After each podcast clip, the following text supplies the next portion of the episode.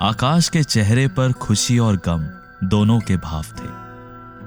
रिया से दूर ना जाने की खुशी और उसके और पास ना जा पाने का दुख।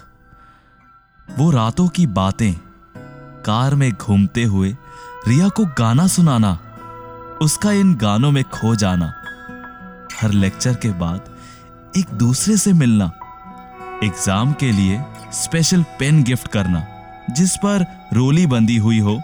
और कहना, पूजा की है इस पेन की मैंने। सही से देना पेपर, पक्का फोड़ देगा। आठ हज़ार का फ़ोन बिल आना, भाई से कहकर उसे वेवर कराना, बिल छुपाना, क्योंकि डिटेल्स में तो एक ही नंबर भरा होता था।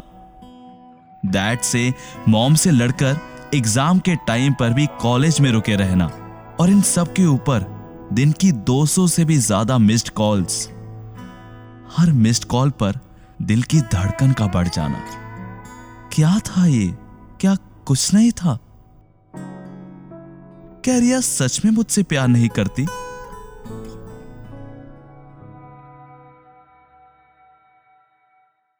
प्यारिया में सुनिए हमारी, यानी V two the story tellers की पहली कहानी one missed call this coming week